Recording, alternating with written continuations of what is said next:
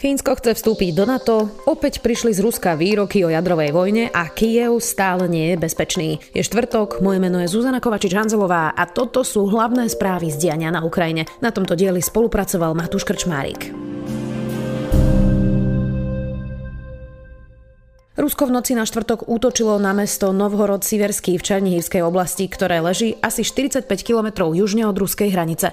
Útok zasiahol kritickú infraštruktúru aj civilné objekty, pričom zomreli traja ľudia a ďalších dvanásť bolo zranených. Strely zasiahli školy, administratívne budovy aj bytovky. O nočnom útoku na dva muničné sklady v Černihivskej oblasti informovali aj ruské spravodajské agentúry. Podľa Moskvy sa ruskej armáde podarilo zničiť protivzdušný obranný systém es tristo v Charkovskom regióne a radarovú stanicu Kús od Odesy.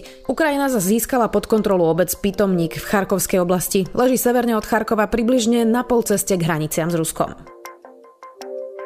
Rusko nevzdalo snahu o ovládnutie hlavného mesta Kyjev, aj keď po prvom mesiaci ofenzívy proti Ukrajine stiahlo jednotky z okolia metrópoly, tvrdí Oleksij Hromov z ukrajinského generálneho štábu. Aj kyjevský starosta Vitalij Kličko varuje obyvateľov, ktorí z mesta utekli pred bojmi, že návrat stále nie je bezpečný. Na nešťastie dnes nevieme zaručiť bezpečnosť každého obyvateľa, povedal Guardianu.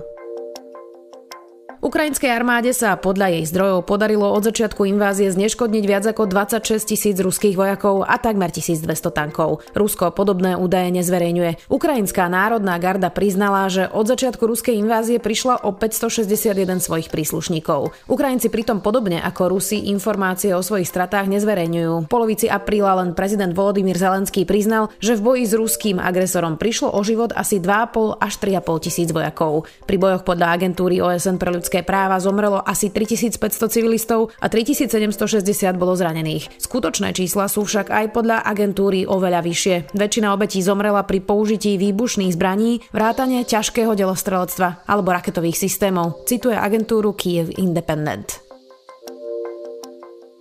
Kazetovú muníciu používajú zrejme obe strany vojnového konfliktu, píše sa v správe mimovládnej organizácie Human Rights Watch. Rusko opakovane použilo najmenej šesť typov kazetovej munície aj pri útokoch na obytné domy, nemocnice a školy. Presný počet takýchto útokov na Ukrajine nie je známy, ale zdokumentované, nahlásené alebo údajne spáchané sú stovky. Rusko nepoprelo, že používa kazetovú muníciu. Všetko nasvedčuje tomu, že ukrajinské jednotky nasadili tento typ munície aspoň raz. Podľa The New York Times sa tak stalo začiatkom marca pri útoku na Husarivku v Charkovskej oblasti. Používanie takejto munície nepopiera ani Kyjev. Kazetová munícia môže byť odpaľovaná zo zeme delostreleckými systémami alebo zhadzovaná z lietadiel. Vo vzduchu sa rozpadne na množstvo submunície a je schopná zasiahnuť plochu s veľkosťou obvyklého bloku bytových domov. Veľa takejto munície pri prvom náraze nevybuchne a môže potom zabíjať a mrzačiť podobne ako nášľapné míny, a to celé roky alebo dokonca desaťročia, pokiaľ nie je odstránená a zničená. Z vyšetrovania Human Rights Watch a ďalších organizácií vyplýva, že kazetová munícia sa na východe Ukrajiny používa aj v časoch od júla dvetisícštrnásť do februára dvetisícpätnásť, a to tak ukrajinskými vládnymi jednotkami, ako aj Ruskom podporovanými separatistami. Rusko a Ukrajina sa nepridali k dohovoru o kazetovej munícii, zmluve z roku dvetisícosem, ktorou sa zakazuje jej používanie a vyžaduje sa zničenie jej zásob i použitých zvyškov, ako aj pomoc obetiam jej použitia.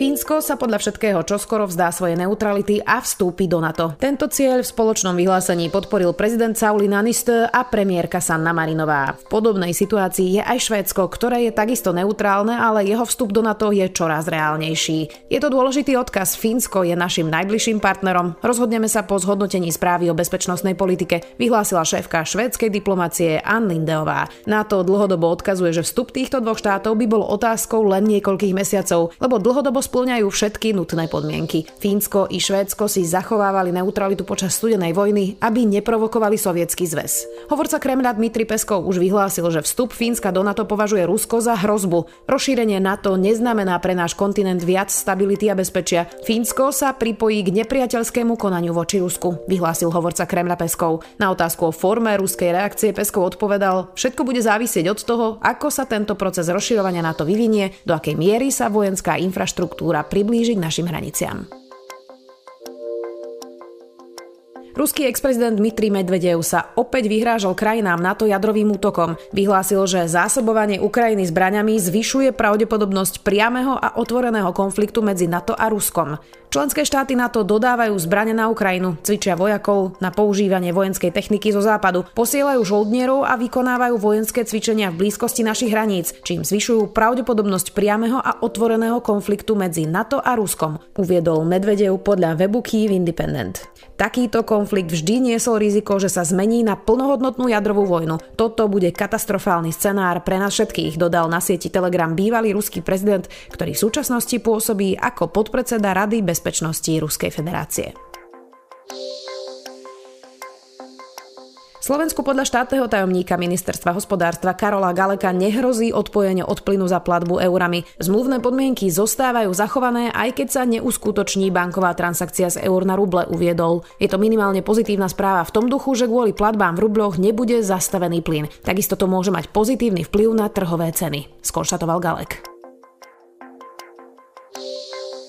Príjmy Ruska z ropy aj napriek bojkotu vzrástli o päťdesiat percent. Moskva každý mesiac v tomto roku získala takmer devätnásť miliárd eur. Objem predaja ropy a ropných produktov dosiahol okolo osem miliónov barelov. Rusko zarába vďaka zvýšeným cenám ropy. Dodávky z Ruska pokračujú, aj keď Európska únia pripravuje zákaz dovozu a medzinárodné koncerny ako Shell či Total Energies prisľúbili, že prestanú nakupovať ruskú ropu. Zvýšený záujem o zlacnenú ropu z Ruska majú Čína a India. To bolo všetko podstatné, čo sa dnes stalo vo vojne na Ukrajine. Do počutia pri ďalšom ukrajinskom spravodaji. Opäť zajtra.